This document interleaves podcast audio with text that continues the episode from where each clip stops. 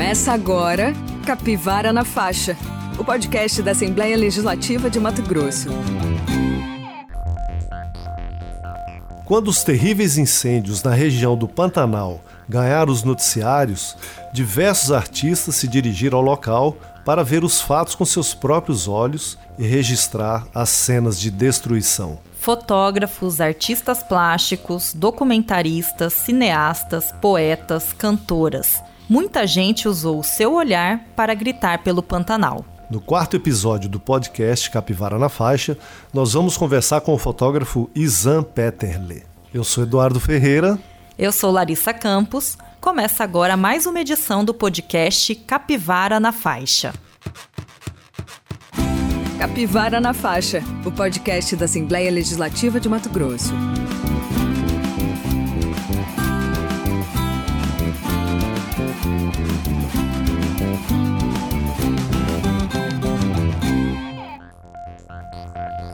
Desta vez, quem conversa com a gente é o fotógrafo Isan Petterly, que, entre outras coisas, é fotógrafo da National Geographic Brasil. Isan, seja muito bem-vindo ao podcast Capivara na Faixa, o podcast da Assembleia Legislativa de Mato Grosso. Olá, Larissa. Olá, Eduardo. Olá a todos. Muito obrigado aí pelo convite, viu? Vamos lá. Seja bem-vindo, Isan. Para a gente começar, eu gostaria que você falasse um pouco, Isa, sobre a tua história com o Pantanal e quando que você teve pela primeira vez nesse bioma. Então, eu cheguei em Mato Grosso aqui em 1981, é, vindo de Alegrete, no Rio Grande do Sul. E logo de chegada, nós já conhecemos aqui Chapada e já fui a Poconé, já conheci a Transpantaneira já nessa época, né? No final do ano, de, no começo das águas de 1981.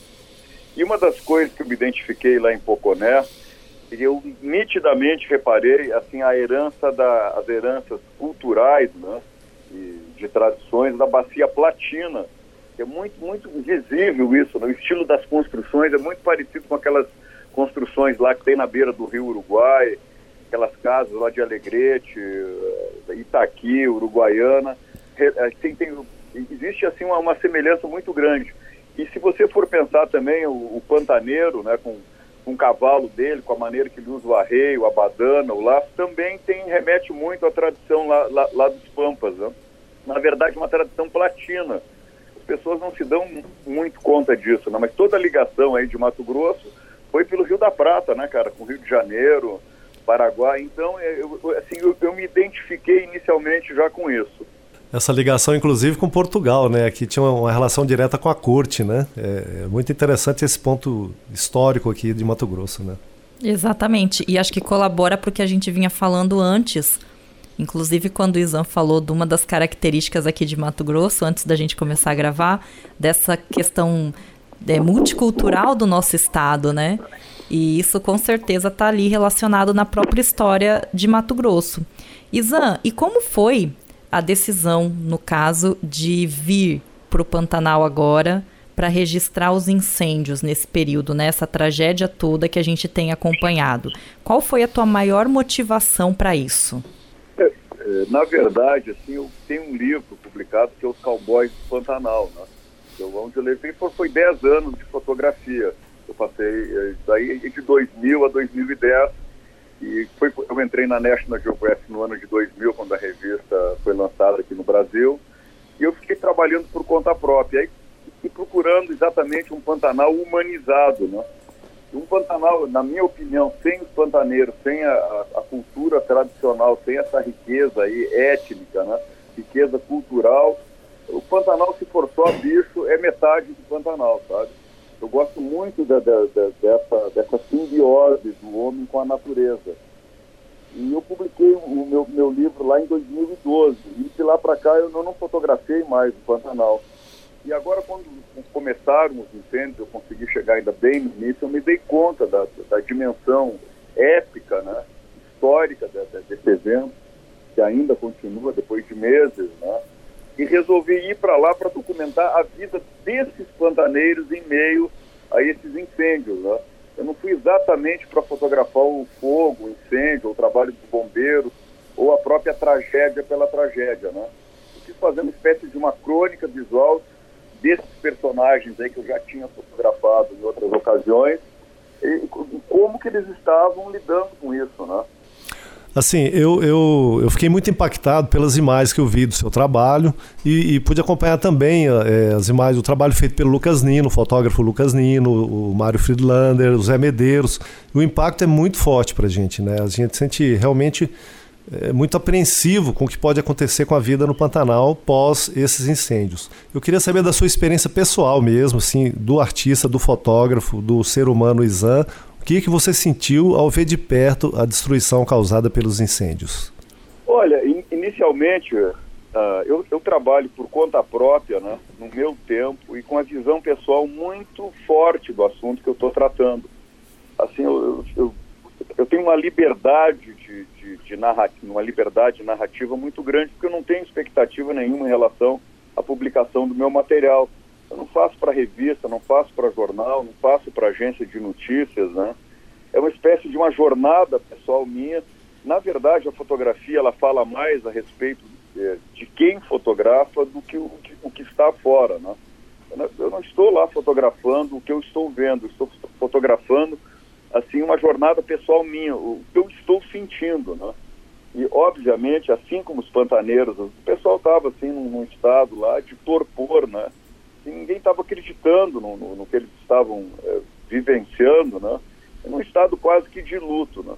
E a, a, a mim também ocorreu isso aí. Então, eu, eu trabalho de, uma, de, alguma maneira reflete esse estado de espírito meu lá, assim, de desesperança, né? De, de luto mesmo, de, de, de muito sofrimento. Muito interessante, Zan. E você acabou de dizer que não tem essa expectativa, por exemplo, em relação à publicação, que você vai né, para um, um lugar como o Pantanal, imbuído assim dessa sua necessidade de fazer o trabalho por você mesmo, mas sem pensar que vai publicar em num, num determinado lugar ou em outro. Então, para as pessoas que de repente, né, é, quiserem conhecer mais do seu trabalho, eu tenho acompanhado pelas redes sociais. Então, num primeiro momento, você vai fazer, continuar com essas publicações nas suas redes sociais?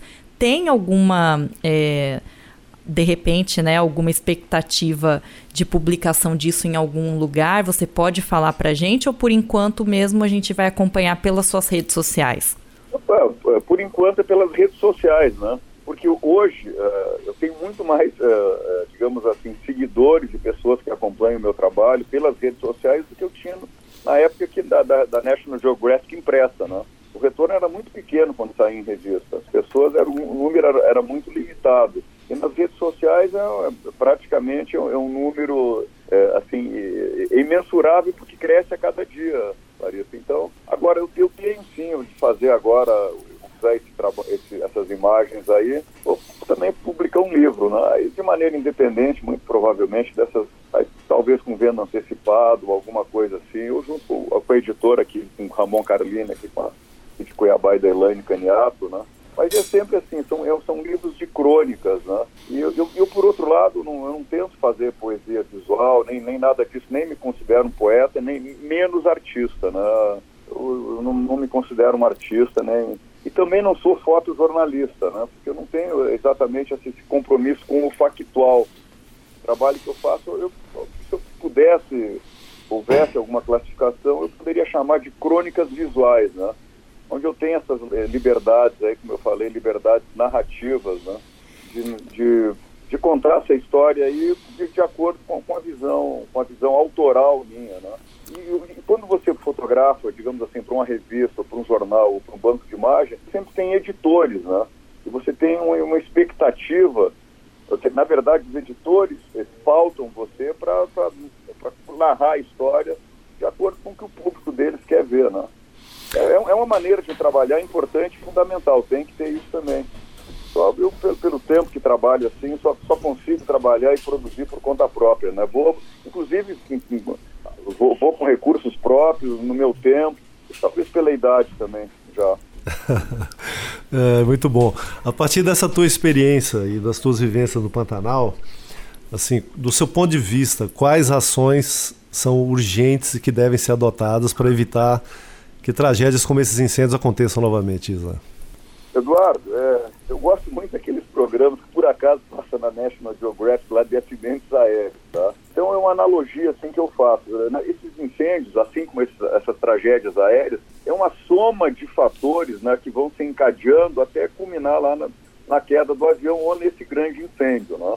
É, até agora as causas estão sendo apuradas, obviamente, tem investigação policial, com a questão de tempo mais cedo ou mais tarde, quem, quem começou esses focos de incêndio aí vão, vão pagar caro por isso, muito provavelmente, viu? Isso não vai ficar assim, tem Ministério Público, tem Polícia Federal, tem uma série de coisas, tá? Uh, eu acho assim, primeiro uma, existe uma quebra aí de paradigmas, tá? É, já se sabe, é, a causa primordial desses incêndios aí, na minha opinião, de alguns climatologistas, de alguns biólogos também, é uma seca sem precedentes que se abateu sobre o Pantanal. Muito que fazem parte dessa seca, já faz parte de mudanças climáticas profundas que começaram assim, a se acentuar de 10 anos para cá. Isso vem escalando, provavelmente o ano que vem seja igual. Tá? E aí, segundo também os climatologistas, tem a ver aí com os rios voadores da Amazônia que já não estão chegando à região é, centro-sul, na verdade, centro-oeste, e aí parte de São Paulo, Goiás, tal, que estão sendo afetados pela seca, né? Há práticas, há práticas que ancestrais aí de fogo, e não foi, não, já veio desde a agricultura de coivara, feito por indígenas, depois pelos caboclos brasileiros, limpeza de pasto com fogo, tal, do, e que já provavelmente já não vão mais poder isso ser usado, já não pode mais ser usado, dado a, a, a essas questões climáticas, né? Então é um assunto bem complexo, tem bastante gente que entende muito mais do que eu nisso aí, né? Agora, esse ano, sim, eu nunca tinha visto o Pantanal, por exemplo, agora pô, eu estive lá, na, na, mesmo na época da seca, o Pantanal tinha aquelas lagoas, tinha os curichos, tinha os bichos. Simplesmente eu vi um Pantanal que um Pantanal era um deserto, né? Assim, dos quilômetros 40, passando ali o, o Bento Gomes para frente, até, até chegar no campo, no campo de Jofre, lá que ainda tem, ainda tem aquele, aqueles campos alagados, era uma seca só. Tanto que queimou jacaré, porque os jacarés lá não tinham nem não tinham água para se esconder. Né? Então, certamente tem essa, essa, essa, uma questão de mudança climática acentuada que provavelmente veio para ficar. Né? Há, uma, uma, nova realidade aí, e inclusive os próprios fazendeiros aí em Poconé, a maior parte deles lá, grandes, eu vi grandes fazendas queimadas, com cerca, com gado morto. Então, assim, e até onde eu sei até agora é uma meia dúzia de fazendas, uh, tem queda, tem queda de cabo de energia, tá? tem um carro, tem um carro acidentado na Transpantaneira que foi incendiado, tem provavelmente um foco de terra, de, de, de, de fogo numa terra indígena, um outro que começou na, na reserva do Sesc Pantanal, isso está tá, tá, tá, tá, nos inquéritos, aí eu li na, na, na, imprensa, aí nos inquéritos aí do estado do Mato Grosso, que tem um sistema aí de vigilância de satélite muito apropriado, tá? E aí depois a gente vai, vai, vai Eduardo, vou levantar uma pergunta para vocês aí. Por que que quando detectaram os primeiros focos de incêndio, e esse incêndio poderia ter sido controlado, não houve essa ação aí, houve uma omissão? É o que a gente, bom, do ponto de vista, né, pessoal, cada um vai ter um ponto de vista, né? Eu concordo também que a ação climática hoje ela traz mudanças profundas na relação com o clima, né, com a questão dos rios voadores também da Amazônia. Isso aí me parece um consenso já na ciência. E mas eu vejo que as medidas foram insuficientes, né? Talvez tardias demais também. É, esse é o meu ponto de vista também. Eu, eu recebo a provocação com muito prazer e não vou me omitir de falar, não, Isan. Eu acho que é por aí também. E, e inclusive sugerir para o comitê do Pantanal aqui de Mato Grosso para se antecipar ou ser um, que passe a ser um comitê permanente. Aqui no programa mesmo a gente já fez essa proposta. Ele é temporâneo, né? ele é curto, ele, ele quando chega já a, a tragédia já estava anunciada e foi tudo muito tardio. Também acredito nessa visão. Eduardo, vale lembrar também, Izam, que esse comitê ele é criado para gerir os recursos e toda a logística relacionada ao combate de incêndios no estado inteiro. Então, ele é um comitê voltado para os incêndios florestais como um todo. Mas, de repente, foi até uma coisa que a gente conversou com o tenente-coronel Dércio quando ele conversou com a gente aqui, é a possibilidade de uma força-tarefa mais direcionada, mais voltada para o Pantanal.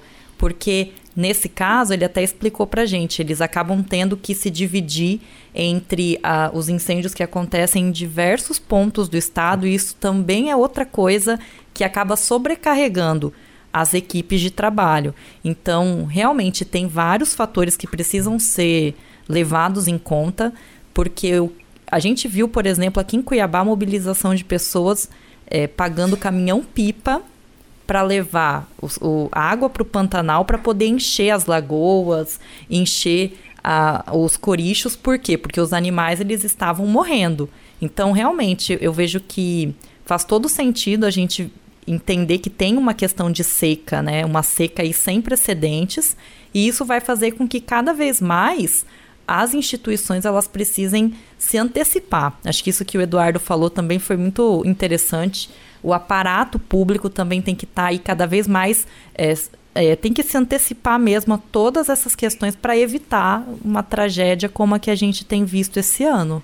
É, é isso. Eu, eu, fotografei lá um piloto de avião, um, um dos chefes dos aviões que estavam combatendo o incêndio, que há umas quatro semanas, né, chama Ney, Ney Bayersdorf, pessoal que veio aí de Campo Grande para cá. Ele me falou o seguinte, olha, a gente está aqui, eu dei uma carona para eles, eles posaram numa fazenda lá meio perdido. Olha, Isa, eu avisei lá o pessoal da, da coordenação lá, o que a gente está fazendo aqui não adianta nada, mas eles me disseram, olha, segue fazendo, tem que fazer, alguma coisa tem que fazer. Mas ele falou, olha, a gente está aqui está jogando dinheiro fora o, o, esses incêndios são incontroláveis, nós não conseguimos, são, a intensidade do fogo é tão grande, a fumaça é tão forte que a gente não consegue nem sobrevoar, a gente entrar numa fumaça daquelas, não sai mais, tá? Aí ele me disse, olha, se tivessem chamado a gente nos, nos primeiros focos do incêndio, nós teríamos controlado. Agora está fora de controle. E eu, quando andei lá, viu, Larissa, viu, Eduardo, assim, era um troço apocalíptico, a, a força e o tamanho das chamas apesar do trabalho aí, bravo trabalho de bombeiros, do prédio fogo, eles pouco ou nada tinham que fazer. Primeiro porque, tu imagina, a Transpantaneira ali, o acesso que você tem à, à Transpantaneira é muito pequeno, alguns quilômetros para cada lado. Agora tu imagina que queimou, né, eu imagino que já esteja em 3 milhões de hectares, tá? É 300 quilômetros para um lado da estrada, 300 quilômetros para o então, assim, é um troço, é um troço assim imensurável, não teria como combater aquilo ali, entendeu? E, e, e assim, é o que está acontecendo agora, vai queimar até, até chover muito forte ou até não ter mais o que queimar, entendeu? E, Sim. Está acontecendo. Aí, agora, depois, por último, começou a queimar aquele fogo subterrâneo na turfa, né? E que é, o, que é o pior de todos. Vai ter que chover forte ainda, e ainda não choveu forte no Pantanal o suficiente para apagar isso aí. Exato. E você se colocou, né, como... Achei muito interessante você se colocar como um cronista visual diante de tudo isso, né? Nem um fotojornalista e, enfim, nem um artista, como você disse, mas um cronista visual. E é muito interessante que a gente tenha esse tipo de registro e que esses registros eles é, ganhem também, né, notoriedade, as pessoas vejam o que está acontecendo, porque e essas suas crônicas visuais, elas acabam dando origem a outras crônicas, né? Eu vou citar aqui, é, eu sou muito amiga da Marília Bona, que escreveu uma crônica, inclusive, a partir de uma foto sua. E Isso, aquela foto linda crônica, do cavalo, assim, que é uma foto. É, aquela foto é maravilhosa.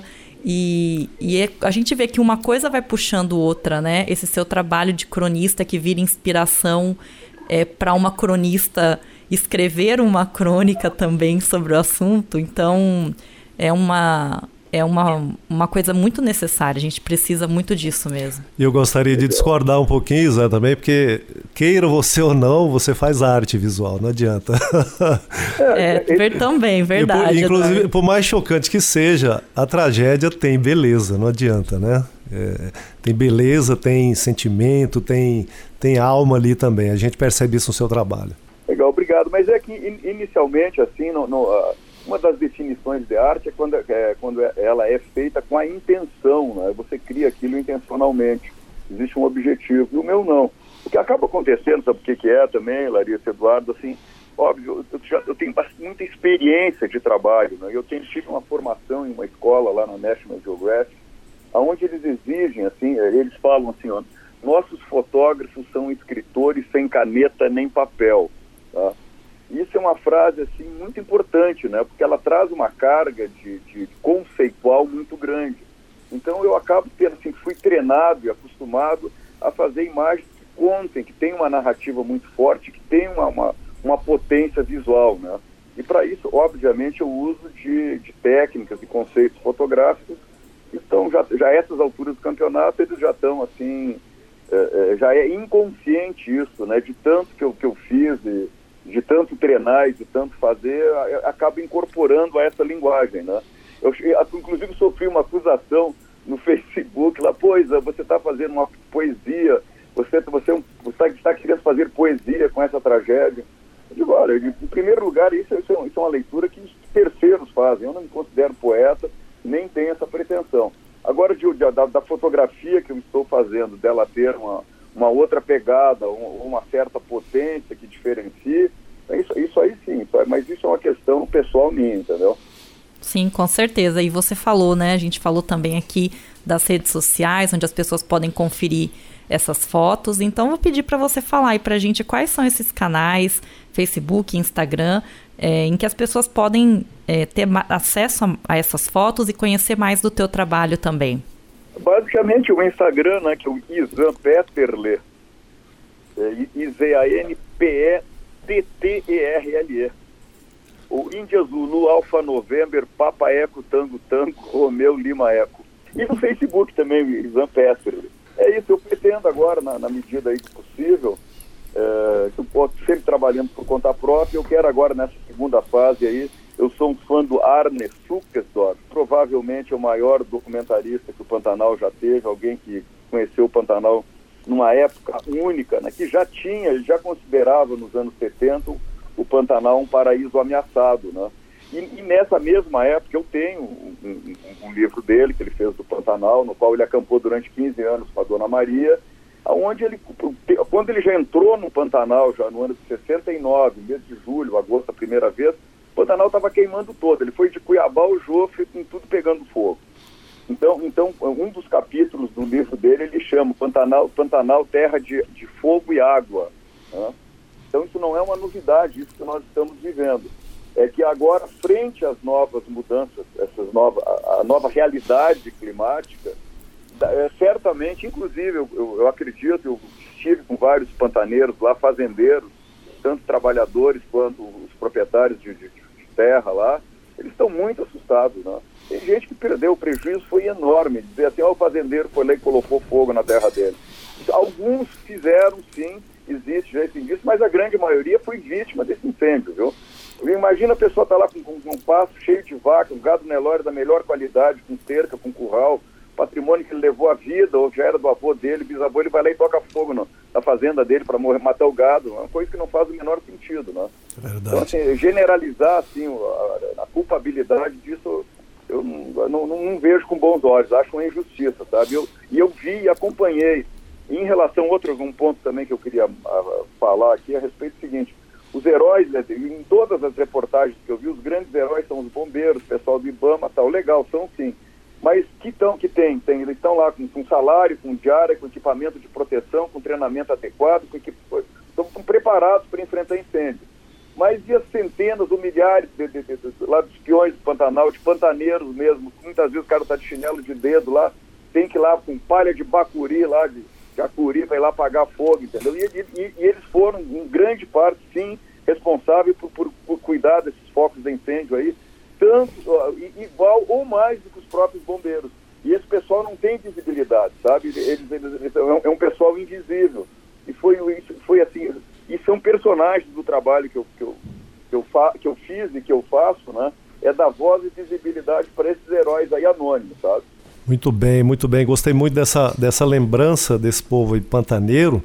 Inclusive eu fui, eu, fui, eu vi um, um filme, um filme curto, um vídeo de uma família de, de, de, pequenos agricultores vendo o fogo se aproximar e eles mesmo tentando combater. Aquilo é comovente, né? Você tem toda a razão de exaltar esse, esse, esse nosso pantaneiro e, e realmente a invisibilidade é um, é um, é um castigo para todos nós aqui que estamos do lado de baixo. Agora, é, Isan, muito bem lembrado também o saudoso Zuckersdorf aí, maravilhoso personagem, maravilhoso ser humano, né, que se que se identificou tanto com o Pantanal que não, parecia não ter separação, né? Brincava com os bichos aqui, com as lontras e os bichos na, com a maior naturalidade possível, a coisa mais linda. Criou raízes aqui, né? Exatamente. Aí conheceu Dona Maria e criou raízes em Muito terras matogrossenses. Uma homenagem aqui ao, ao grande Zuckersdorf. Obrigado pela sua participação, meu companheiro. Muito boa a sua participação. Fiquei muito, muito feliz com a sua, o seu depoimento, sabe? Assim, muito honesto, muito aberto e falou com tanta propriedade do Pantanal e, e, dessa narrativa poderosa que sua fotografia contém, tá? Muito, muito feliz, obrigado mesmo. Estamos de porta aberta para qualquer trabalho seu queira divulgar, estamos aqui. O podcast está disponível para você. Ô, Eduardo, Larissa, tem mais, mais, mais uma coisa que eu quero falar para vocês. Eu quero fazer uma visita aí, ó.